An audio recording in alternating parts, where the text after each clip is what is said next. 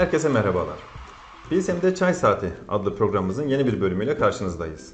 Bugün stüdyo konuğumuz Kahramanmaraş Sütçü İmam Üniversitesi Yabancı Diller Yüksekokulu öğretim görevlisi Sayın Şerife Durna Hocam. Hocam hoş geldiniz. Hoş bulduk hocam. Davetimizi geri çevirmeyip geldiğiniz için, katıldığınız için teşekkür ediyoruz. Ne demek hocam? Ben teşekkür ediyorum beni buraya davet ettiğiniz için. Sağ olun hocam, ayaklarınıza Ee, sağlık. yani izleyicilerinizle ve sizlerinizle, sizlerle burada sohbet etmek benim için de bir onurdur. O onur, o şeref bize ait hocam. İnşallah Estağfurullah. faydalı bir sohbet olacağını düşünüyorum. Aha, İnşallah yani, e, güzel olur. Olacaktır. Hocam öncelikle sizi tanıyabilir miyiz? Aha. Ee, ben hocam Kahramanmaraş doğumluyum. Ee, ilk ortaokul ve lise eğitimimi burada sürdürdüm. Daha sonra 2000 yılında Orta Doğu Teknik Üniversitesi İngilizce Öğretmenliği alanından mezun oldum. 3 yıl kadar e, Konya'da özel bir okulda görev yaptım. Daha sonra memlekete dönme kararı aldık. Haliyle her Maraşlı gibi.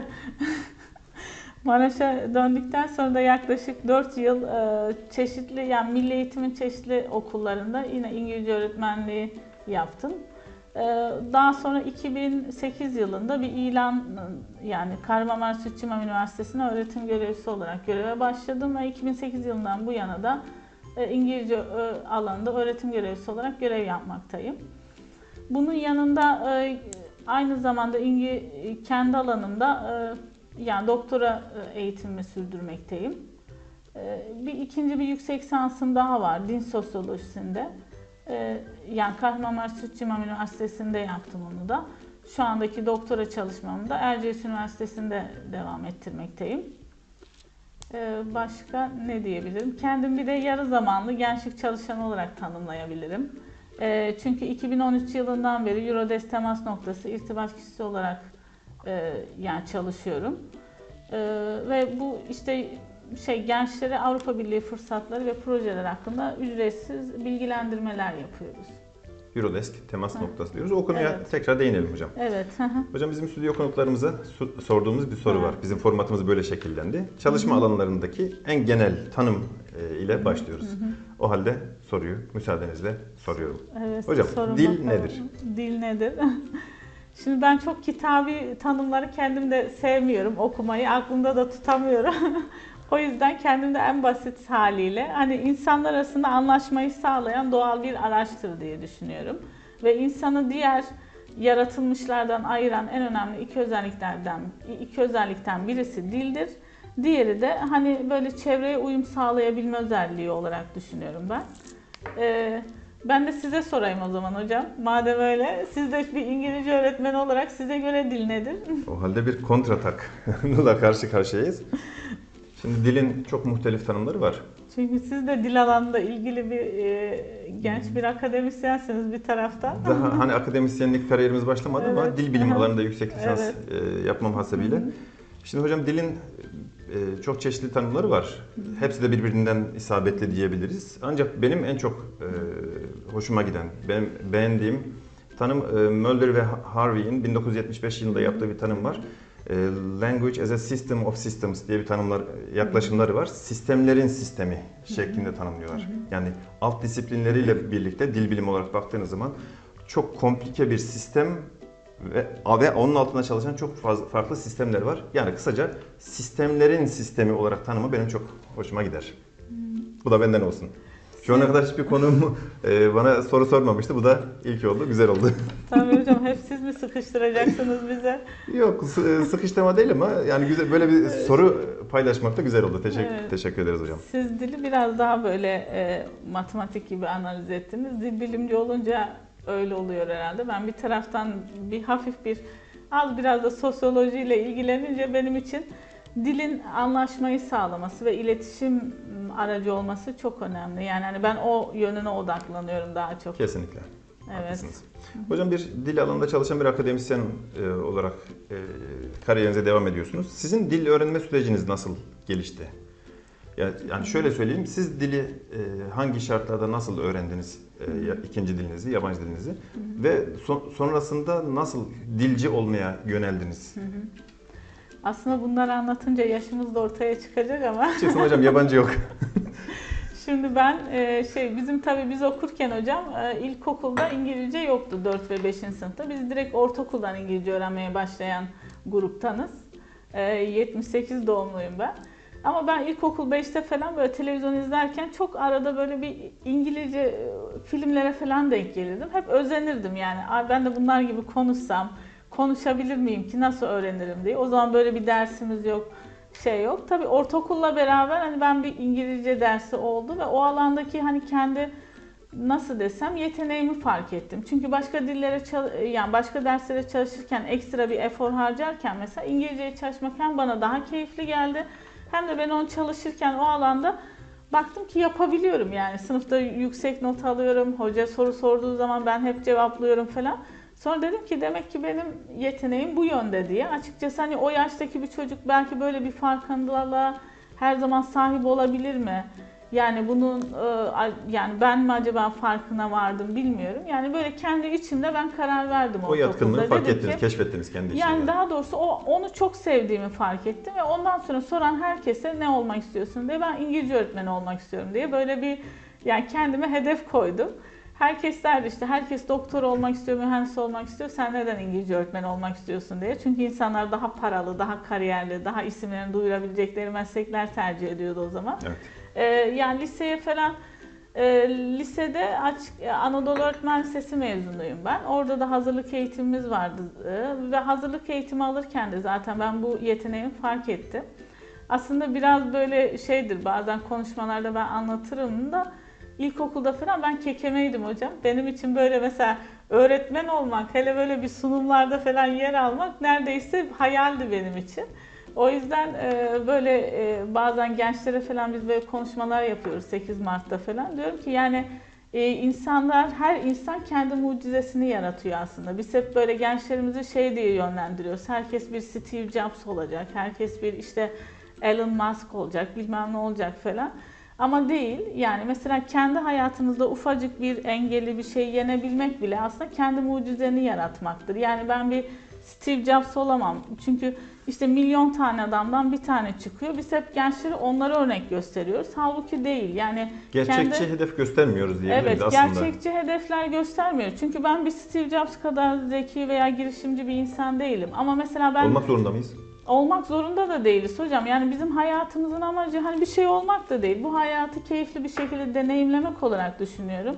Ben e, mesela ilkokul 3'e kadar hoca benim sesimi duymamıştır. İlkokul 3'te yazılı sınavda 100 alınca kim bu Şerife falan diye sordu. İşte sen sen dedi 100 almışsın dedi hiç sesin çıkmıyor sınıfta. Neden dedi. Ben tabii parmak kaldırdım. Öğretmenim derken sesimin neden çıkmadığını anladı herhalde. Öyledir.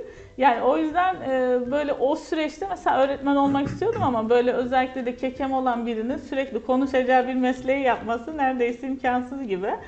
E, kendi kendime böyle evde işte denemeler yapardım, şey yapardım falan. Onu kısmen yendim ama hala böyle konuşmamda falan böyle bir tıkanıklık falan oluyor. O da ondan kaynaklıdır. Ee, onun dışında işte e, şey lisede Anadolu Öğretmen Lisesi'nde hazırlık eğitimiyle beraber benim İngilizceye böyle hevesim arttı. Hatta biz e, böyle ilk lise 1'de bir sınav yapıldı. E, sayısal alanında ben bayağı iyi bir derece yapmıştım. E, lisede sanırım ilk üç kişi arasına girmiştim. Yani sayısalda en iyi derece yapan. E, hocalar falan hepsi beni şeye yönlendirdi. Dediler Sayısal ki sen dediler yönlendirdiler." işte şey kesin doktor olursun. Tabii bir de böyle annelerin hayali vardır ya ya doktor ol ya doktor koca bul. Şimdi ben doktor olmayı reddettim tabii. Dedim ki ben dedim "e, istemiyorum yani sayısal alanda sayısal bölümünü seçmek istemiyorum dedim. O zaman ailem falan da çok baskı yapmış işte seç. İnsanlar dedi işte sen e, neden seçmiyorsun? Mantıklı bir seçim yapmıyorsun. İşte doktor olabilirsin. İngilizceyi de zevkine öğren. Yani dedim ki ben bunu çok seviyorum ve ben bunu kariyer olarak yapmak istiyorum. Yani dedim böyle e, zengin bir doktor olacağıma fakir ama gururlu bir İngilizce öğretmen olurum diye. Öyle bir espriler de Hani yapmıştım. Şöyle bir tabir var. Bilerek, isteyerek, tahammüden tercih Evet. ettiniz. Öyle oldu. Ya çünkü şey seviyordum ve ben şeye inanıyorum. Yani insanların sevdiği mesleği yapması gerektiğine inanıyorum. Kesinlikle. Yani öyle olduğu için de mesela biz o zaman dershaneye gitmeden ben Türkiye 200.sü olarak kazandım. Yani ODTÜ İngilizce öğretmenliğini.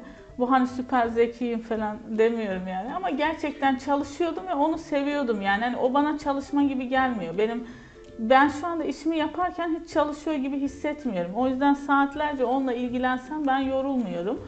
Ee, Bunu da çok önemsiyorum. Yani gençlere diyorum kendi kariyer yolunuzda içinizdeki tutkuyu bulun. Bu benim için mesela İngilizceydi. Bu benim için neydi? İşte gençlik çalışmalarıydı. Yani sizin için başka bir şeydir. Bu resim olur, bu müzik olur, bu e, sanat olur veya işte matematik olur. Yani insan o tutkuyu ve kendinin gerçekten severek yapacağı şeyi bulması çok önemli. Ben şanslıyım ki bunu bulabildim. Ee, bulamayan bir sürü insan var veya 40 yaşından sonra bulan var. Çünkü insanlarda bir 40, 40 yaş kariyer bunalımı oluyor. Ben bu meslekte yapsam mı yapmasam mı? Ben öğretmenliği seviyorum ama sınıfı kapattığım zaman seviyorum. Yani öğretmenliği sistem içerisinde fazlaca sevmiyorum. Ama sınıfı kapattığım zaman öğrencilerimle beraberken dünyanın en mutlu insanı ben oluyorum. Ne güzel. Yani umarım öğrencilerim de öyle hissediyorlardır.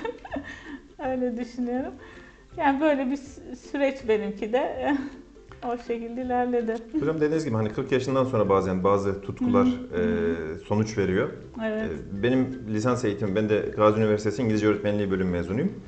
E, o bölümü okurken de benim en aşkla şevkle katıldığım dersler, öğrenmekten, ders olarak bakmayalım, öğrenmekten en çok keyif aldığım alan e, ses tetim alanı, fonetik ve fonoloji alanıydı. Hatta transkriptimdeki en yüksek notlar doğal olarak o şekilde gelmişti. Ama ben e, öğretmenliğe başladıktan sonra bir türlü fonetik ve ses tetim çalışma fırsatı bulamadım. 40 yaşından sonra nasip oldu. Hani zaten e, mülakatta da e, Mersin Üniversitesi İngiliz Dil Bilimi bölümünde e, yüksek lisans yapıyorum. Oradaki sınavda da e, hocalarımız sordular e, hani fonetiğe karşı neden e, ilginiz yüksek? Çünkü çok fazla fonetiğe yönelen yabancı dilci yoktur. Evet. Nispeten daha azdır, daha düşüktür. Siz hocam insanların sevmediği alanı sevmişsiniz. Zaten dediler hani fonetiğe kimse çok yaklaşmak istemiyor. Fonetiğe de aşk duyanı hani böyle tutku duyanı ilk defa duyduk dediler hatta. Ee, Ben dedim bakın dedim ben hani 40 yaşın üzerinde bir insanım. Hani e, ellerinizden öper benim boyum kadar çocuğum var. Kariyerimin belki yarısını geçmiş vaziyetteyim. Ben dedim bir tutkunun peşindeyim. Ben bir aşkın peşindeyim. Eski tutkum depreşti. Onun için düştüm yollara karşınıza geldim dedim. Bu alanda çalışmak ist- istiyorum. Bundan eminim dedim. E, o şekilde nasip oldu. Bazen böyle bazı Evet. tutkular insanlara işte 40 yaşından sonra nasip oluyor ama Tabii. nasip olduğunda da daha tatlı oluyor. Ama şey oluyor hocam şimdi e, küçük yaşlarda daha çok e, bir meslek sahibi olma, ekmek parasını kazanma derdine düşüyoruz. E, Gençlerimizde de öyle oluyor yani. Benim mesela Evet. öğretmenliğe yönlendirilmedeki en büyük şey oydu. İşte kadınlar için en ideal meslek nedir? Öğretmenliktir. Yarım gün çalışırsın hem de evinde çocuğuna bakarsın. Öyle derler. Öyle derler ama e, şey tabii biz biraz onu döndürdük akademi yani üniversiteye geçtim ben. Ama şöyle bir şey var yani e, hep derim ben e, eğer gerçekten bir şeyi severek yapıyorsanız ve istiyorsanız ve emek veriyorsanız mutlaka bunun karşılığını alırsınız. E, insanlar hep böyle yani biraz böyle e, gençlerde de ümitsizlik görüyorum ben. Böyle işte yapıyoruz ama ne olacak? Yani o işi en iyi yapan sen olduktan sonra belki emeğinin karşılığını burada almazsın ama başka bir yerde mutlaka alınır ve mutlaka bir gören olur o emeğini veya o fark yarattığını e, bilenler olur. Ve e, aslında bizim ülkemizden büyük sorun bu. Yani işini severek ve aşkla yapmayan insanlarla dolu. Yani biz de e, bir düşünüp acaba ben hangi mesleği seviyorum, ne yapmak istiyorum, içimdeki ses veya tutkum hangi alanda, nerede daha mutluyum? Bunu biz aslında düşünmüyoruz. E, ben biraz kendi içine fazla düşünen bir tip olunca herhalde diyorum bunu keşfedebildim böyle erken yaşlarda. Hocam aslında e, söyleşi çok e, ilginç ilerliyor. Şimdi ben hani stüdyomuza konuklarımızı alıyorum, söyleşileri yapıyorum. E, hocalarımız da dediler ki bir gün seni biz e, konuk olarak alalım evet, diye. Evet. Benim hayata dair, belki eğitime dair, belki yani e, gençlerin dünyasına dair söylemeyi düşündüğüm, kafamdaki e, anlatmayı düşündüğüm şeyleri siz söylüyorsunuz şu anda. Evet. Yani gerçekten benim paylaşmak istediğim şeylerden bahsediyorsun. Çok Evet. ilginç yani biz tabii ön konuşacağımız her şeyi planlamıyoruz. Spontan bir şekilde Tabii, söyleşi yapıyoruz. Tabii. Ve bu ilginç bir durum oldu. Benim aslında kafamdaki şeyleri siz paylaşıyorsunuz. Bana konuşacak bir şey bırakmadınız. Kendi Yok, söyleşimde. yok Kendi hocam. programıma konuk olduğum söyleşide.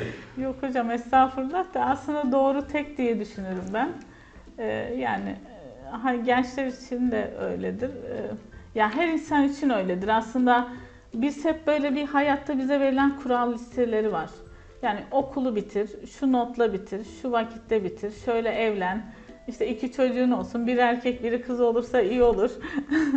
Mesleğinde şu standartlarda yap, böyle yap. Yazılı Ama- olmayan kurallarımız var. Evet ama o o çizginin dışına çıkabilen veya fark yaratabilen insanlar e, gerçekten toplumda da fark yaratıyor. E, ve onun içine çabalamaya devam ediyor insanlar. Yani eğer içinde bir tutkun varsa hocam ölene kadar çalışsan da asla yorulmazsın. Hani ben böyle mesela Betül Mardin'i falan dinlerim bazen böyle örnek de alırım. İşte 94 yaşına geçen bir röportajını e, böyle paylaşmıştık. E, bizim Enegram grubumuz var. Orada paylaşılmıştı. İzledim yani kadın 94 yaşına bile hala içinde bir öğrenme aşkıyla yanıp tutuşuyor. Herkes de aynı aşk olmak zorunda değil ama herkesin içine ben Allah'ın birer ateş bıraktığını düşünüyorum. Ve onu bulana kadar yolumuz devam ediyor. Ondan sonra yolumuz değişiyor diye düşünüyorum. Mesela geçen işte biz Speaking Club yapıyoruz. Bizim Dayanışma Otürler diye LinkedIn'de bir grubumuz var. Ee, orada ben gönüllü olarak yaklaşık bir yıldır her salı 8.30'da herkese açık yani katılımcılar isteyenler de katılabilirler. Herkese açık e, Speaking Club etkinlikleri düzenliyoruz. Orada bir düzenli katılan bir gencimiz vardı. Çok hoşuma gitti. Yani bir yerde iş buldu, çalışıyor falan. İşte dedik hayatından artık memnunsundur dedik. Ee, Sonra hani çocuk işte ODTÜ mezunu. Yani iyi bir yerde de çalışıyor. O dedik hocam o kadar dedi hayatımdan mutlu değilim. Özellikle yeni nesil yani biz hani hep Z kuşağını eleştiriyoruz ama ben onları gerçekten takdir ediyorum. Çünkü onlar o gerçekten e, o tutkularının peşinde koşuyorlar. Yani o öğrenme hevesi, kendilerini mutlu eden şey ne diye arayan bir kısım var. Çocuk hani dedi ki ben mutlu değilim. Neden dedik yani mutlu değilsin hani nedir hayatındaki eksik olan o nokta? O dedi ki hocam dedi ben dedi Şerif hocam dedi o gö- gözündeki dedi ışığı gibi dedi kendi hayatımda ışığı dedi yakalayabilirsem ne onu bulabilirsem dedi o zaman ben mutlu olacağım dedi. Acaba dedi benim hayatta böyle bıkmadan, usanmadan, tutkuyla yapabileceğim şey ne? Şu anda onu arıyorum dedi. Yani bu arayış benim için çok kıymetli. Yani bir insanın sadece para arayışı değil, sadece kariyer arayışı değil. Çünkü o zaman bak eğer amacımız bu dünyada sadece o olsaydı kariyeri ve parası olan insanlar dünyanın en mutlu ve huzurlu insanları olurdu. Ama şu anda ben baktığım zaman toplumda aslında en mutsuz, en huzursuz ve kendi içerisinde e, çok fazla sorun yaşayan, belki onu bile düşünmeyip hani sadece ömrü bir tüketmek var, gerçekten yaşamak var. O ikisi arasındaki fark bence hayatını daha anlamlı, daha güzel, e, daha farkında olarak ve seni mutlu eden e, şey neyse, senin hani o içindeki hevesle yapabileceğin şeyi bulduğun an başlıyor bence hayat. Yani yoksa diğeri birazcık ömrü boşa tüketmek gibi oluyor. Ya kaldı ki çok varlıklı olup da dünya malı e, Tabii. adına çok varlıklı olup da çok mutsuz Tabii. olan insanlar var. Çok mutsuz olan insanlar var. Yani, Yani, çok uç noktaları da var. Kendi hayatına Tabii. son verenler de var. Yani Tabii, dünyada tabii. aradığını bulamayanlar da var. Ee, ancak çok varlıklı olmayıp da e, mutlu olabilen insanlar da var. İşte dediğiniz gibi insan o kendini heyecanlandıran Tabii. şey neyse e, Tabii. onu bulduğu zaman e, mutluluğu yakalamış oluyorlar. Tabii ben mesela şimdi geçmişe dönük bazen düşünürüm. Yani der, derim Tam ki burada ben sorabilir miyim? Hani sizin kariyerinizde e, geriye dönüp baktığınızda yaşadığınız zorluklar neler Evet. oldu? Ya mesela ben geçmişe dönüp baktığımda hani acaba farklı bir e, şimdi zorluklar e, tabii ki var yani muhakkak. E, çünkü hani biz Kahramanmaraş'ta normal e, yani orta gelirli belki ort- ortadan biraz daha düşük olabilir belki bir ailenin çocuğu olarak dünyaya geliyorsun ve e, her şeyi kendi emeğinle yapıyorsun. Yani arkanda duran biri yok veya işte çok aşırı des yani maddi manevi böyle çok aşırı bir destekle bir yerlere gelmiyoruz tabii ki. Önümüze hiçbir zaman aslında hiç kimse e, yani çok az bir azınlık dışında bu ülkede kimse kimseye yani altın tepside bir şey sunulmuyor. Çok hazır kurulmuş bir düzene Evet. gelmiyorlar. Kimse gelmiyor. Yani e, bir mücadele her zaman oluyor. E, ya ben mesela hani üniversitede okurken de kendimce işte e, mücadeleler oldu. Zorluklar mutlaka yaşadım. Sonra e, yani birçok ortamda mesela kadın olmak gerçekten büyük bir dezavantaj bizim ülkemizde. Yani e, belli alanda seninle çalışıyorlar ama iş böyle daha karar verici konuma gelmen gereken noktalarda da bir şekilde hani o cam tavan denen şeyi hissediyorsun. E, hem toplumsal anlamda birazcık böyle şey var gibi hem de Şartların eşit olmadığı ortaya şartların çıkıyor. eşit olmadığı ortaya çıkıyor. Hem de aslında özel hayatında da var tabii ki. Hani e, kadın olunca haliyle evin sorumluluğu, çocuğun sorumluluğu, yemektir, temizliktir hepsi senin üzerinde. Ve mesela ben akademisyenliği şöyle tanımlıyorum. Yani akademisyenlik bir meslek değil, hayat tarzıdır. İnsanlar bazen işte e, şey yapıyorlar bana diyorlar ki hafta sonunda mı ders çalışıyorsun?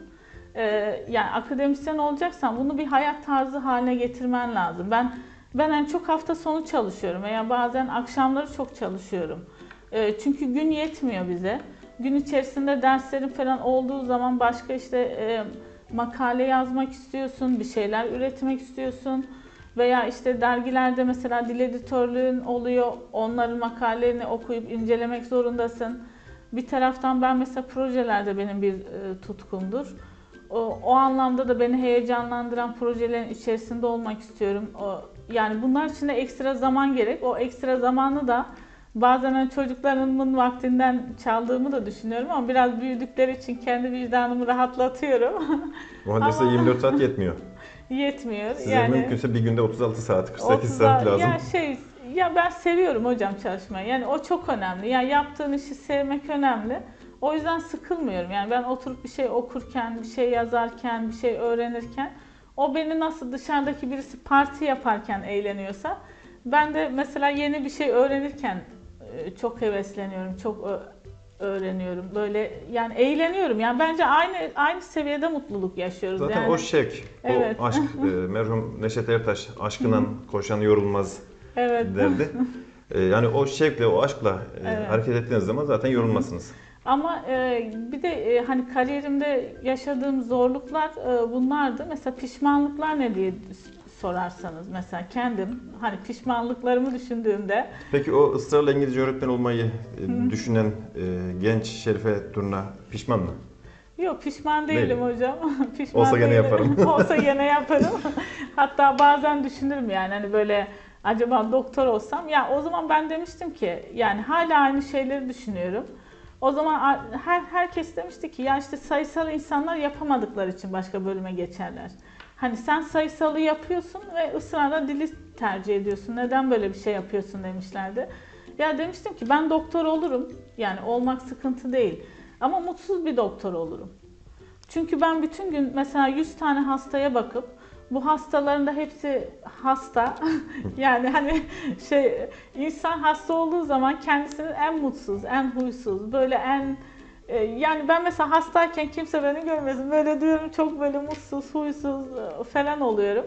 Öyle görmelerini istemem ama sen öyle biriyle muhatap olmak zorundasın. Her Etkileneceksin, gün. ondan Tabii da ki. Yani etkileneceksin doğal olarak. ve onların negatif enerjisi, onların e, yani sorunları falan seni de etkiliyor ve insan hayatı yani ufak bir hata yaptığım zaman yani bir insan benim masamda ölecek olsa herhalde ben artık bütün gece uyuyamam sabaha kadar. Yani o karakterde birim o olmadığımı ben anladım. Yani e, veya bir hakim de olamazdım. Çünkü yanlış bir kararımdan dolayı birinin, birinin mesela bir yıl fazladan yatması. Mağdur olması. Yani mağdur olması belki başkası bunu çok güzel atlatır ama ben atlatabilen biri değilim. Biraz böyle duygusal bir insanım da.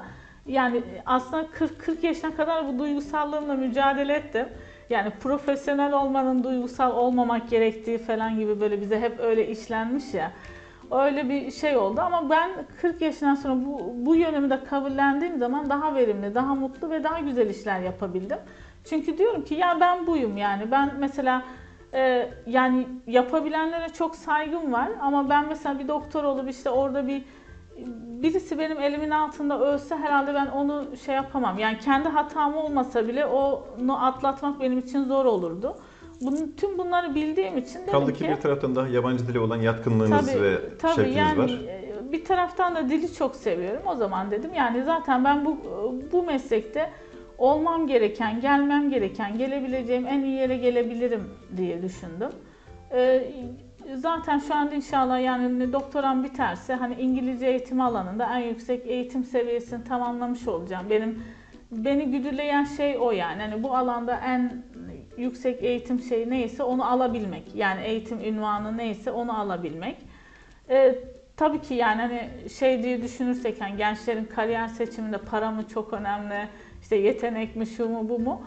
Ya kimisinde para da güdüleyebilir ama beni para pek güdüleyen bir şey değildir. Yani kendi hayatımda da e, benim için iç huzurum olsun. Yani helal kazanayım, az kazanayım. Kendi halimde böyle huzurlu, mutlu birkaç dostumla vakit geçireyim. O yeterlidir. Ne güzel. E, yani o yüzden hani o anlamda yine olsa yine yapardım diyorum hocam. Hocam yabancı dille siz yolunuzu çizmişsiniz. Ee, yabancı dil bilmek bu anlamda burada bir soru sormak istiyorum. Bir gencin önüne hangi kapıları açar? ya Buna nasıl bir yorumunuz olabilir? Bence yabancı dil bilmek hocam e, kapıları bütün kapıları açan sihirli altın bir anahtar gibi bakıyorum ben. E, Hatta ben kendi erkek kardeşimin hayatından bir örnek vereyim. Benim erkek kardeşim hukuk mezunu ve e, çok zeki, başarılı bir çocuktur aslında. E, Yıllarca böyle şey A grubu kadrolara e, başvurularda yaptı. Yani çünkü kendisi hakim veya savcı olmak istemedi kariyerini hani bakanlıklarda e, falan görevler için şekil e, yani o yönde kariyerine İlerlemek karar istedi. verdi, ilerlemek istedi. E, fakat bir türlü başvurularda falan başvuruyordu, olmuyordu. E, en sonunda dedi ki ya dedi benim dedi bu dili öğrenmem lazım. İşte İngilizce öğrenmeye başladı. Zaten belli bir seviyesi vardı. İşte burada bir işte dil kursuna yazıldı. Hatta ben onun bir dönem hocası oldum. Ben 10 yıl KPDS, ÜDS hocalığı da yaptım burada özel bir kursta hocam. Ne güzel. Hani milli eğitimde çalışırken yani böyle duramayanlar grubu vardır ya onlardan biri de benim. hani böyle evde otururken ya işte çok o durabilenlere de çok özeniyorum hocam. Yani keşke ben de durabilsem diyorum ama yani böyle severek yapıyorum ama 10 yıl yaptım o da benim öğrencim de olmuştu bir dönem. Yani bir 96 falan KPDS puanı aldı. Ondan sonra yine aynı kadrolara başvurdu ve ilk başvurduğunda kabul edildi. Ve kabul edildiği zaman hatta işte bakanlıkta bakan bunlarla bir toplantı yapmış ve demiş ki yani burada e, gelen insanlarda bizim baktığımız tek kriter dil notuydu. Ve biz en baştan en alta kadar 10 kişiyi sıraladık ve dil puanı en yüksek olan 10 kişi şu anda burada diye. Yani e, dili bilmek herkese her e, konumda ve her alanda kapılar açıyor. Bu sadece mesela kariyer anlamında da değil. E, yani yurt dışına gidiyorsun mesela bir bilet alman gerekiyor. Alamıyorsun. Yani hayatın seni nereye getireceğini bilemiyorsun. Diyorsun ki ya ben hiç yurt dışına çıkmam. Türkiye'de doğar, büyürüm. İşte Maraş'ımdan da dışarı hayatta çıkmam diyorsun. Kader seni öyle bir şey oluyor. Hiç olmadı. Bir turistik amaçlı bile yurt dışına çıkabiliyorsun. Ve orada gerçekten dil bilmemenin ne kadar insanı çaresiz bıraktığını e, kısmen deneyimledim ben mesela şey olarak yani İngilizce bilmek anlamında değil ama Çek Cumhuriyeti'ne gitmiştik. Orada Karlovy Vary diye bir şehir var. Oraya e, yani daha küçük bir yani Prag'dan sonraki en meşhur şehirlerden birisidir. Orayı ziyaret etmiştik. Şimdi küçük bir şehir olunca kimse hocam İngilizce bilmiyor. Soruyorsun İngilizce biliyor musun diye hiç kimse bilmiyor. Bir de Çek Cumhuriyeti'nde e, dil bilen oranı biraz daha düşüktü başka ülkelere göre. Allah'ım bir şey soracağı çok basit bir şey. İşte o diyor ki ben bilmiyorum, o diyor ki ben bilmiyorum. O kadar çaresiz kalıyorsun. Hani bazen şimdi tamam Google var, her şey var ama orada da biz herhalde internet paketi falan da yoktu. Yıl 2010 falan. hani epey bir zorlanmıştık. Dedim ki ya bu çaresizliği sürekli her gittiğin yerde yaşadığını düşün. Veya birilerine bağımlı olmanı gerektirecek. Hani dil bilmemek. Yani ben özellikle iş adamlarının Yani belki yurt dışında o güne kadar yaşamadı, yaşamadınız o tecrübeyi. Çünkü Evet. İngilizce biliyordunuz. evet Nereye çok gitseniz konuşuyordunuz. tabii. Yani İngilizce me- o mekanizmanın ortadan kalktığı bir anda evet. yabancı dilin Şeyden- mü- konuşmanın Tabii. mümkün olmadığı bir ortamda yaşanan Tabii. sıkıntı. Tabii mesela biz işte e, yine bir çalışma ziyaretine gitmiştik Brüksel'de. E, katılımcılardan bir bey İngilizce bilmiyordu hocam. E, o da e, hafta sonu bize serbest zaman bıraktılar. O da bahsetmişti ben Hollanda'ya gideceğim bacanağımın yanına diye. Şimdi ben de başka bir şehre geçecektim. İşte baktım e, hiç gitmiyor bu. Sonra dedim ki ya dedim hani bakın siz dedim gidecektiniz. Neden dedim odadan yani herkes ayrıldı otelden. Siz neden ayrılmadınız dedim. Ya geldi böyle şey biraz da çekinerek hocam dedi yani söyleme sahip hani kendisi de e, çok üst düzey bir bürokrattı e, şeyde Türkiye'de. Yaşı da vardı biraz. Ondan sonra şey dedi hocam dedi ya ben her kimseye söylemeye utanıyorum ama dedi ben dedi bilet almam lazım ve hiç İngilizce bilmiyorum. Hani onların o kadar akıcı konuşmasıyla almayı dedi beceremem. Dedim ben de alacağım. Gelin size ben eşlik edeyim hani bileti alayım falan. Orada beraber tren istasyonuna gittik. Ben ona bilet aldım. Hatta bilet alırken bile mesela iki tür bilet varmış. Birisi işte o zaman 60 euroydu. Diğeri 20 euroydu. Bunu mesela iyi dil bilen birisi çözebilir. Hani iki, iki dedi Arasındaki farkı. tren var dedi. İşte farkı ne? Neden öyle falan diye soruşturunca aynı şey aslında. Birini 60 euroya satıyorlar, birini 20 euroya. Biz hani 20 euroluk bileti aldık hani beye. Ondan sonra o gitti hani e, gideceği yere. Ama dedim ki yani belli bir konuma gelebilirsin. Belli bir e, şey kariyer edinmiş olabilirsin ama dil bilmediğin zaman Bir şeyler gerçekten mutlaka eksik kalıyor o zaman. eksik kalıyor ve özellikle de globalleşen dünyada e, bizim hani İngilizce bilmememiz e, birazcık böyle şey oluyor. Yani ülke olarak bizim biraz ayıbımız Bizi gibi sınırlıyor aslında. sınırlıyor e, tabii yani. Hani başka ülkelerde dil öğrenmeye yetkinlikleri veya çaba ve hevesleri daha yüksek diye gözlemliyorum ben. Peki hocam bu Avrupa Birliği çalışmalarında hani pek çok Avrupa ülkesine e, çalışma çeşitli vesilelerle gittiniz, çalışmalar gerçekleştirdiniz. Oradaki yabancı dil öğrenimiyle buradaki yabancı dil öğrenimi arasında bir mukayese, bir değerlendirme yapmak ister misiniz? Orada neler gözlemlediniz? Evet, ya biz hatta geçen e, aylarda e, yani Ekim ayında o da arkadaşımla beraber Erasmus hareketliliğine katıldık. Bir hafta Polonya'da, Wrocław'da bir üniversitede bir hafta dersleri biz e, verdik. E, oradaki aslında hocalarla kendimizi yani o da arkadaşımızla da daha sonra hani konuştuk. Dedik ki bizim yetkinlik olarak onlardan bir eksiğimiz var mı? Yani hoca boyutunda bizim aslında yetkinlik olarak bir eksiğimiz yok hocam. Yani biz ben orada arkadaşımı gözlemledim, o beni gözlemledi. Diğer hocaların kelime seçimini, konuşmasını, akıcılığını, İngilizce alanında hani öğretim metotlarını gerçekten biz ülke olarak hani e, gurur duyabilecek şekilde yani yetkinliklere sahip hocalara sahibiz. Ama yani sonra dedim ki ya buradaki ama gençler çok güzel orada Polonya'da mesela üniversitede çok güzel İngilizce konuşuyorlar.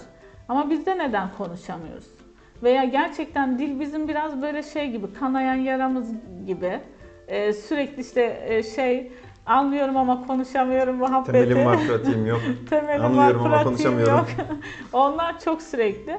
Ya bu konu üzerine bir sürü bilimsel araştırma da yapılmış. Bir sürü insan kafa da yoruyor aslında. Öyle hocam zaten aslında Hı hı. sadece bu konu e, üzerine bizim başlı başına bir program çekmemiz Başlı lazım başına belki. bile tabii. Yani, Yani, çok detayına e, belki insan tabii girersek bu e, konu, konu e, çok detaylı uzar gider. Saatlerce konuşuruz hocam. konuşuruz program detaylı bitmez. analiz yapmak gerektiren bir konu. Evet. Çok yönlü çünkü. Ya çok yönlü, çok fazla araştırma da var hocam. Yani kimi diyor ki işte mesela şey diyen de var. Yani Türkler mesela işte utangaç olduğu için öğrenemiyor diyen de var. Veya çok e, fazla ya bir sürü sebepler sıralıyorlar. Yani hani böyle özellik olarak falan öğretim metotlarında mı? Ya bence hepsinden biraz biraz var. Biz mesela bir kere e, bizde şey var. e, yani bir toplum içerisinde hani utanma dediğimiz veya işte birinin bizi işte kötülemesi, aşağılaması gibi duygular bizde çok güçlü hocam. Bizde hataya hata yer yok. yapma hata yapma korkusu var. Bizde hataya yer yok. Herkes Evet. mükemmel olmalı çünkü. Herkes mükemmel olmalı ama o mükemmel olma çabası da hiçbir şey olma çabasıyla sonuçlanıyor. Yani mükemmel olmaya çalışırsan hiçbir şey olamazsın. Çünkü insan kusurludur hocam. Ben de mesela İngilizce alanında tamam seviyorum, çalışıyorum ama benim de doğru telaffuz edemediğim yüzlerce kelime var. İşte benim de anlamadığım bir sürü kelime var ama insanlar bunu itiraf edecek kadar bile cesur değiller. Ya çünkü bir İngilizin de bilmediği kelime var. O da o da bazen unutuyor. Yani lafı tarif ediyor, şöyle bir şey diyor, anladın mı falan diye. Yani bizim bu kadar hani şey olacak gençlerin derimi deyimiyle ama kasmamıza da gerek yok diye düşünüyorum. Ya orada çünkü biz hevesli de değiliz. Ee, işte ben bir yıl Beyrut'ta yaşadım hocam. Mesela Beyrut'ta bir işte eşofman alacaktık oğluma. Gittik adama ondan sonra hemen Türk olduğumuzu anladı. Dedi ki hoş geldiniz dedi.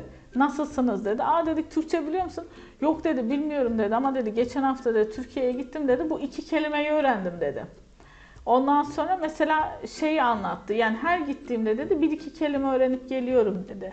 Veya işte şeyi hatırlıyorum. Mesela biz işte Brüksel'de yine bir e, çalışma ziyaretindeydik.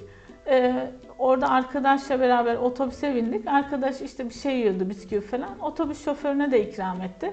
Şoför dedi ki İtalyan mısın Türk müsün dedi. Türkçe konuştu bizde. Dedik ki Türküz dedik. Yani hayırdır ya a dedik siz dedik Türkçeyi nasıl öğrendiniz? Hani orada bir şoför. Adam dedi ki ben de çi- çizgi film izleyerek öğrendim dedi. Aksanımdan belli mi dedi. Sizin şu çizgi filminizi çok izliyorum dedi. Ondan sonra Allah Allah dedik ya dedim ki biz dedim yani böyle bunun için dedim çok işte dünya kadar paralar ödüyorsun, dünya kadar eğitim yapıyorsun, metotlar yapıyorsun. Ya bu adam nasıl öğrenmiş? Ee, sadece mesela çok örnek duyuyorsun. İşte e, Beyrut'ta da Türkler, Türkleri çok severler hocam. Mesela e, adamın biri dedi ki ben dedi Çukur izliyorum, sen de izliyor musun dedi. Dedim ki ben hiç dizi izlemem, televizyon izlemem dedim. Çukur çok güzel, izlemelisin dedi. Çukur izleye izleye Türkçe öğrenmiş. Ee, böyle mesela bizde aslında ben en büyük eksiği şey olarak görüyorum hocam. Bir, e, hani bu hata yapma korkusu. İki, e, tutarlı olmama. Yani çünkü dil e, tabii ki bir sistem içerisinde okulda güzelce temelinin verilmesi lazım. Ama onun üstüne koyacağın şey, yani yıllarca biz gramer öğretiyoruz hocam. Biz gramer Yıllardır- öğretimini, biz dil Evet. öğretimi zannediyoruz. Evet. Gramer öğretimi veya o sistemi öğretmeyi biz dili öğretme sanıyoruz. Halbuki değil. Yani e, sen o dile maruz kalmak diyoruz ya biz. Bolca maruz kalman lazım. Bu da her gün olması lazım. Sadece biz işte iki ay iki ay diyor gideyim ben işte şöyle bir dilimi geliştireyim. Sen onu mesela kol, kullanmadığın sürece veya geliştirmediğin sürece hiçbir şey olmaz. Yani inatla geliştirmeyeceğim dersen İngiltere'nin ortasında da olsan sen o dili öğrenemezsin. Değil mi? Bu input için, o dilsel verinin Evet. e, alınması için bütün fırsatları değerlendirmek lazım. Oradaki e, Beyrut'taki vatandaş bir haftalık Türkiye'ye gelmiş, o fırsatı değerlendirmiş, Evet. birkaç kelime almış. Tabii. Ya da diğer şoför e, birkaç çizgi film izlemiş, oradan birkaç bir şeyler almış. Dolayısıyla bu e, o hedef dildeki e, verileri doğru bir şekilde yakalayıp onları değerlendirmek lazım. Biraz gayret göstermek lazım. Evet. Bir de sürekli olması lazım hocam. Ben öğrencilere şunu diyorum. İşte diyorlar ki biz öğrenemedik. Ya diyorum ki sen ne kadar çalıştın? Mesela hiç diyorum öğrenmeyi bırak. Hani dil öğrenme öğrenme diye kafana koyma onu diyorum. Günde diyorum mesela yarım yarım paragraf yani yarım sayfa bir İngilizce metin oku. Ve diyorum 15 dakika yani o 30 dakika da değil belki 30 dakikası yoktur. 15 dakika diyorum bir podcast dinle. Veya işte bir İngilizce şarkı bile olabilir. Yani 15 dakika bir İngilizce duy. Ama bunu diyorum mesela bir yıl sürekli olarak her gün yaparsan sence bir yılın sonunda o dili öğrenmeme şansın var mı diyorum. Genelde yok diyorlar. Yok tabii ki. Yok tabii ki ama mesela biz bir yıl onu yapabiliyor muyuz hocam? Yapamıyoruz. Yani bizde genelde bir hevesle herkes başlıyor. Her şeyi hazırladım diyor. Şu- telefonuma şunu indirdim bunu. Mesela bana şeyi de çok soruyorlar. Hocam hangi program önerirsiniz? İşte uygulamalar var hangisini kullanalım? Biz biraz işin kolayını arıyoruz aslında Evet, millet yani olarak. böyle yani şey bu bir- öz eleştiriyi yapmak gerekiyor. Biz hemen iki aylık bir kursa hemen gidelim, hemen Hemen. alalım. Hop. Şu anda sosyal medyada çok fazla reklamları var. Takıyorsun kulağına kulaklığı, gece rüyanda e, sabah kalkıyorsun İngilizce öğrenmiş oluyorsun gibi. E, tabii o tarz e, şeylere de kimsenin parasını kaptırmamasını öneririm. Evet. E, aldanmamasını öneririm. Tabii öyle bir şey yok. Tabii dilin ne olduğunu bir e, insanlar doğru algılarsa onların zaten e, bir takım hilelerden başka bir şey olmadığını zaten anlarlar. Biz Evet. hemen istiyoruz bir program olsun elimizde. Evet. Bunu istiyoruz. Tık tık tık bakalım ondan sonra İngilizce konuşalım. Hocam- Tabii öyle bir süreç değil. Biz biraz Değil. işin emeğini, biraz o çalışma sürecini e, hakkıyla vermeye niyeyse çok yanaşmıyoruz. Evet. Biraz kolayındayız işin. Bir de biz şeyi bilmiyoruz hocam. Mesela ben öğrencilere mesela hep tavsiye ettiğim şey yani siz o kitaplarda yazılan gibi herkesin yaptığı gibi yapmak zorunda değilsiniz. Bizde mesela tek bir metodun herkeste işlemesi bekleniliyor. Tek bir tane uygulama herkeste süper işe yarasın bekleniyor. Yani sen önce kendini çözmen lazım. Yani bu dil öğrenme için de geçerli. Atıyorum kimisi o A uygulamasında kimisi çok iyi dil öğrenmiştir. Ama o uygulamayı sen sevmemişsindir. Senin tarzına uymamıştır. Sen de başarılı olmayabilir. Yani sen nasıl öğrendiğini Sana önce hitap etmiyor olabilir. lazım. Sana hitap etmiyor ol- olabilir. Senin öğrenme Tabii ki. tarzına hitap etmiyor Ya olabilir. mutlaka. Şimdi ben mesela e, şey ODTÜ'de okurken Hatta benim böyle bir işte işte defterim vardı. Arkadaşlar mezun olurken bir şeyler yazmışlardı. O defterde şey yazdılar. ODTÜ'de dediler e, asla sabahlamadan bu kadar yüksek ortalaması olan işte ve dediler bu kadar çok gezip de bu kadar yüksek ortalaması olan tek tip budur diye yazmışlardı. Şimdi şöyle herkes işte sabaha kadar sabah çok çalışmanın sabaha kadar sabahlamak olduğunu düşünüyorlar. Ama ben kendimi bilirim ki ben asla hocam 12'den sonra o okuduğum bir satırı bile anlayamayan bir tipim. Ya benim uykum geliyor. Yani ben Beyaz Şov'u bile sona kadar izlemeye, izleyemeyen bir insanım. hani erken uyuyan, hani böyle early bird dedikleri. Ya ben erken yatarım ama sabah da çok erken kalkarım. 5.30'da ben hafta sonu bile 5.30-6'da kalkıyorum. Yani bu benim doğamda var. Mesela ben öğrenci olarak bunu keşfedince yani herkes işte hadi gece işte kahvelerimizi alalım da ders çalışalım dediği zaman ben yok ben uyuyacağım siz çalışın demeyi öğrendim. Çünkü orada çalıştığım zaman hocam ben sabah mesela uykusuz gidince yapacağım soruyu da yapamıyorum. Ama atıyorum 100 kişiden 90'ı sabahlıyor veya 99'u sabahlıyor. Orada farklı bir kişi olabilmek. Ben işte e, ben gece çalışamam, sabah anlarım. E, onu keşfedebilmek çok önemli bir bilgi. Ben mesela sabah kalkar, sabah çalışırım. Sabah 5'ten işte kızıma genelde işte 7.30-8 gibi uyandırıyorum. O arada 2-2.5 saat varsa işlerim yaparım ben. E, yani o gece çalışmam.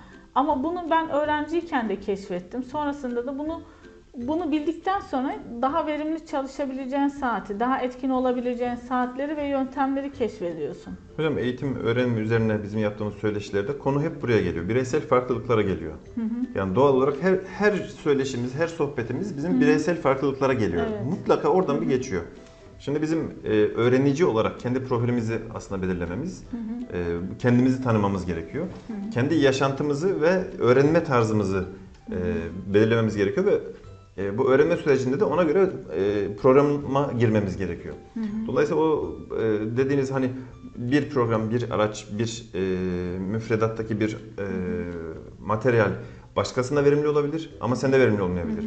Gece çalışmak başkasına verimli olabilir, sana verimli olmayabilir. Aslında biz biraz biraz da kişiye göre programlanmış bir eğitim programı belki ortaya çıkarmalıyız. Evet. Ya aslında ben hep şey diyorum, insan temelli. Oysa ki biz çoğu eğitim sistemlerine baktığın zaman hocam bir, bir, Robot temelli. bir işte yani insanları yok, bir robot, bir yok hocam standart bir, bir mekanizma gibi bir işte algılayan. metot keşfediyor adam. Hadi o metodu diyor hepsine uygulayayım işte işe yarasın. Herkes Öyle öğrensin. bir şey yok hocam. Yani bireysel farklılıklarımız var. Ben her yerde söylerim. Yani e, benim benim sloganım da budur yani. Bizim derim kaybedecek tek bir gencimiz bile yok. Yani Avrupa'daki bir genç ne kadar kıymetliyse bizim gencimiz de kıymetli. Aslında insan kıymetli. Yani Allah seni hani yaratmış. Biz çok kıymetliyiz. Yani her insan çok kıymetli. Ama her insanın e, bu artılarını, eksilerini ya artı eksi demeyeyim de özelliklerini yani neyde iyi, neye tepki verir, neyi sever bunu önce kendinin keşfedebilmesi sonra eğitimde öğren, öğretmenlerin, hocaların keşfedebilmesi çok kıymetli. Ve e, özellikle ben bir de diyorum yani hani eğitimci olacak bir insanın gerçekten insanları sevmesi lazım. Hani ben ben diyorum böyle işte ben çok süper bir hocayım değil yani çok büyük işler yaparım değil ama ben öğrencilerimi çok seviyorum. Yani insanları çok seviyorum genel olarak bütün insanları seviyorum. Özelde de öğrencilerimi çok seviyorum. Yani ben onlara baktığım zaman yani gerçekten böyle içimde saf bir sevgi oluşuyor. Yani onların diyorum böyle daha iyi yerlere gelmelerini istiyorum, daha iyi şeyler yapmalarını istiyorum, daha iyi İngilizce öğrenmelerini, hayatta eksik kaldıkları yönlerde daha çok ilerlemelerini. Bu mesela işte Eurodesk veya gençlik çalışmaları, projeler benim için çok kıymetlidir. Veya şimdi mesela Enegram e, şey Enegram hakkında biraz bir şeyler öğreniyorum. Hemen herkese anlatıyorum öğrendiğim. O nedir acaba? Hocam e, şimdi Enegram e, bizim yine bu şey dayanışma türlerde e, oluşturduğumuz gönüllü bir şey oluşum. Yani Gucciev'in e, ortaya çıkardığı 9 temel karakter tipi var. Ve insanlarda hani bunlardan hangisi olduğuna e, yani yani Çözümlemeler insan içeriyor. çözümlemeler içeriyor. Testleri falan var. E, Siz mesela onu çözünce hayatınızda bazı taşlar yerine oturmuş oluyor. Ben mesela yeni öğreniyorum. Her çarşamba bizim eğitimimiz oluyor. Katılıyorum bir heyecanla. Ee, bir de ben mesela öğrenmeyi çok severim hocam. Yani yeni bir şey varsa o benim için böyle öğrenmek şeydir. Böyle ve öğreneceğim konular da böyle değişir. Onu iyice öğrenirim. Ondan sonra başka bir konu, başka bir konu. Hayatımda hep bir öğrendim. Ama bir Hep bir öğrencilik de vardır. bir eğitimci, bir öğretmeni aslında ayakta tutan, canlı tutan şey odur. Evet. Şimdi orada mesela enegram tipini öğrenince neyi öğreniyorsun hocam? Ben hayatımda mesela karşıma çıkan imtihanların sebeplerini kendimce çözdüm. Veya işte öğrenme yöntemlerimi veya neyi neden istediğimi, neden böyle olduğunu çözüyorsun. Aa diyorsun demek ki böyle. Yani insan aslında şey rahatlatıyor. Farkındalığınız arttı. Farkındalığın artınca hocam yani onu bilince ve farkındalık kazanınca dünyada her şey çözülüyor zaten. Aa diyorsun ben yalnız değilmişim. Bak böyle bir şey varmış. Yani Belki sinirleneceğin şeyin sebebini görüyorsun. sebebini Ha bu bundan görüyorsun. diyorsun, sinirlenmiyorsun. Evet bu gibi. bundan diyorsun veyahut da diyorsun ki ya aa diyorsun doğru bak o o mesela o tipteki bir insan öyle davranıyor. İşte benim de böyle davranma sebebim bu. Yani e, çünkü biz hep böyle topluma uymaya zorluyoruz kendimizi. Yani herkes işte partide eğlenirken e, sen de partide eğlenmeyi Eğlenmelisin. e, eğlenmelisin diye bakıyorsun ama ben partide eğlenmiyorum. Ama insanlar senin mesela orada bir şey okurken de partide eğlenen biriyle aynı zevki aldığına inanamıyor. Yani diyor ki ya diyor işte diyor yazık üzülüyordur işte şey mi yapıyordur. Değil aslında. Kendini keşfettiğin zaman e, kendinle barıştıp kendinle mutlu olduğun, kendini anladığın zaman dünyayı anlıyorsun, insanı anlıyorsun, evreni anlıyorsun ve yargılamıyorsun hocam. Yani o öyle, ben de böyleyim. Yani ve o öyle olduğu için bu dünya güzel, ben de böyle olduğum için bu dünya güzel. Yani ben onun gibi olmak zorunda değilim, o da benim gibi olmak zorunda değil. Yani birbirimize saygıyla, sevgiyle yaşayabilmeyi öğrensek zaten herhalde bizim ülkede, dünyada, toplumda Zaten bir problem hiçbir, kalmaz zaten. Hiçbir problemimiz kalmaz yani. yani bütün hani İngilizce öğretiminin de ötesinde, onun da ötesinde, bütün eğitimlerin ötesinde biz onları bilebilsek hani e, keşke herkes aynı farkındalıkla böyle hareket edebilse çok daha güzel bir şey dünya cennet olur diye düşünüyorum. Hocam gerek bu konuda gerek yabancı dil eğitimi konusunda aslında bizim sizinle konuşacaklarımız daha çok. Evet. Ben, ben bunu anladım yani bu söyleşide Evet. sizinle konuşacağımız şeyler daha çok. Öyle bir programa falan sığmaz. Benim de anlatacaklarım çok hocam. Ee, bizden birkaç program çıkar Aha, aslında. evet, Çünkü evet. biz hepsine yüzeysel geçtik konuların ama her birini Evet, aslında detaylarıyla, detaylı, örnekleriyle, evet. yaşanmış olaylarla biz ele alırsak Tabii. e, bizden çok program çıkar ama Evet. e, dilerseniz ben son olarak e, Sorun hocam. söyleşinin başında şey demiştik. Eurodesk temas noktası Evet. irtibat kişisiyim demiştiniz. Evet. Son olarak Eurodesk faaliyetlerinizle alakalı kısa bir bilgi, bilgi alsam. Evet. e, bu keyifli söyleşinin detaylarını başka programlara Tamam. saklasak. Ee, o zaman ben de sizden şöyle bir söz alayım Cevdet Hocam.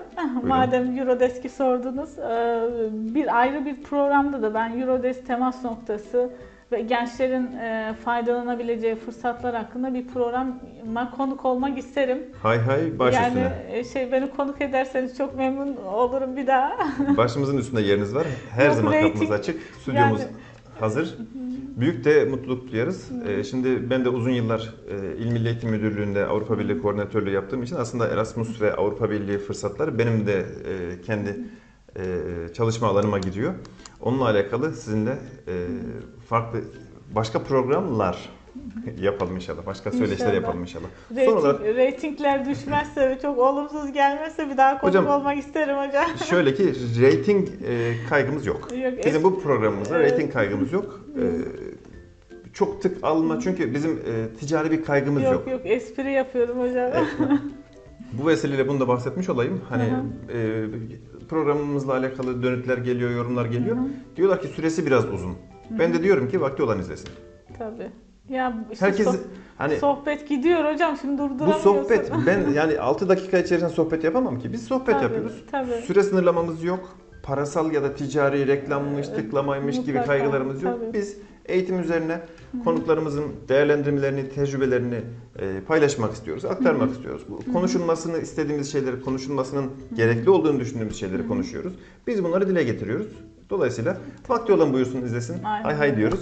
Dolayısıyla bu programın içinde bir sözleşmiş Evet. olduk sizinle inşallah. Eurodesk'ten de kısaca belirteyim hocam. Kısaca onun takdimini alalım. Eurodesk Dışişleri Bakanlığı'na bağlı e, gönüllü çalışan kuruluşlardır. Biz bu e, kuruluşların içinde kamudan tutun yani üniversitedir, işte e, ticaret ve sanayi odasından tutun. Sivil e, toplum kuruluşları, sivil dernekler. toplum kuruluşları, dernekler, Gençlik e, dernekleri için gençlik içinde. dernekleri, e, yani her tür derneği de içeriyor hocam. Yani e, bunlarda mesela Kalkınma Ajansı bizim Eurodesk temas noktasıydı bir ara. Mesela bizim Kalkınma Ajansı değil de Milli Eğitim Müdürlükleri de olabiliyor. Hı hı. E, gençlere Avrupa fırsatları hakkında ücretsiz bilgilendirmeler yapıyoruz biz. Aslında böyle bir e, ekstra bir programda da konuk olmak bizim için de e, yani çok Bunu iyi olur. detaylandırmak. Ha- bunu detaylandırmak. Hatta biz gönüllerimizden birini de konuk edebiliriz. Onlar da e, konuşabilirler. Yani biz neler yapıyoruz, gençlik alanında ne gibi fırsatlar var veyahut da bir projeye dahil olmak bir gencin hayatını nasıl değiştiriyor. Ben çok önemsiyorum çünkü. Sadece okulda verilen e, eğitimlerin dışında insanların bir de ekstra bir tane daha karnemiz var aslında bizim. Böyle işte işbirlikçi olabilme, takım çalışmasına yatkın olma veya işte e, stres altında çalışabilme, altında. parayı yönetebilme. Mesela biz maalesef hani bu müfredatlarımızda bunlar yok ama hayatta, yaşamda çok gerekli olan yetkinliklerdir. E, bu projelere dahil olmak da gerçekten onları bambaşka dönüştürüyor. E, ben birkaç gencimizde de böyle konuk olarak ekstradan ayrı bir programda daha detaylı konuşmaktan zevk duyarım Sizi hocam. memnuniyetle burada misafir edelim. İnşallah e, o konuyu da detaylandıralım. Evet. Dediğimiz gibi aslında bugün e, süremiz yetmedi. Evet. Bence yetmedi. Yetmedi Daha hocam. konuşulacak, detaylandıracak çok fazla konu Evet. kaldı. Biz sadece yüzeysel bir Evet. söyleşi yapmış olduk. Evet. E, inşallah başka programlarda e, bunlara de- detaylandırma fırsatımız olur. İnşallah. Teşekkür ederim hocam. Hocam ben teşekkür Çok ediyorum. keyifli bir sohbette böyle sağlık. aktı gitti. Ee, yani bir sürçülisan ettiysek, yalnız bir şey, yanlış bir şey kullandıysam, yani böyle konuşmamda falan ters bir şey olduysa da yine kusura bakmayın. Hepimiz insanız, kusurluyuz derim ben. Kusurlu olmak çok güzeldir. Hepimiz aslında. öyleyiz. Evet. Kusursuz Öyle, dost arayan zaten yalnız kalır diyor. öyle. Teşekkür ederim hocam. Hocam biz teşekkür ediyoruz tekrar. Başka bir programda görüşmek üzere. Görüşmek üzere hocam. Sağ olun hocam. Kendinize iyi bakın. Bilsen'de Çay Saati adlı programımızın sonuna geldik. Bu bölümün sonuna geldik. Başka bir bölümde tekrar karşınızda olmayı diliyoruz. Şimdilik hoşçakalın efendim.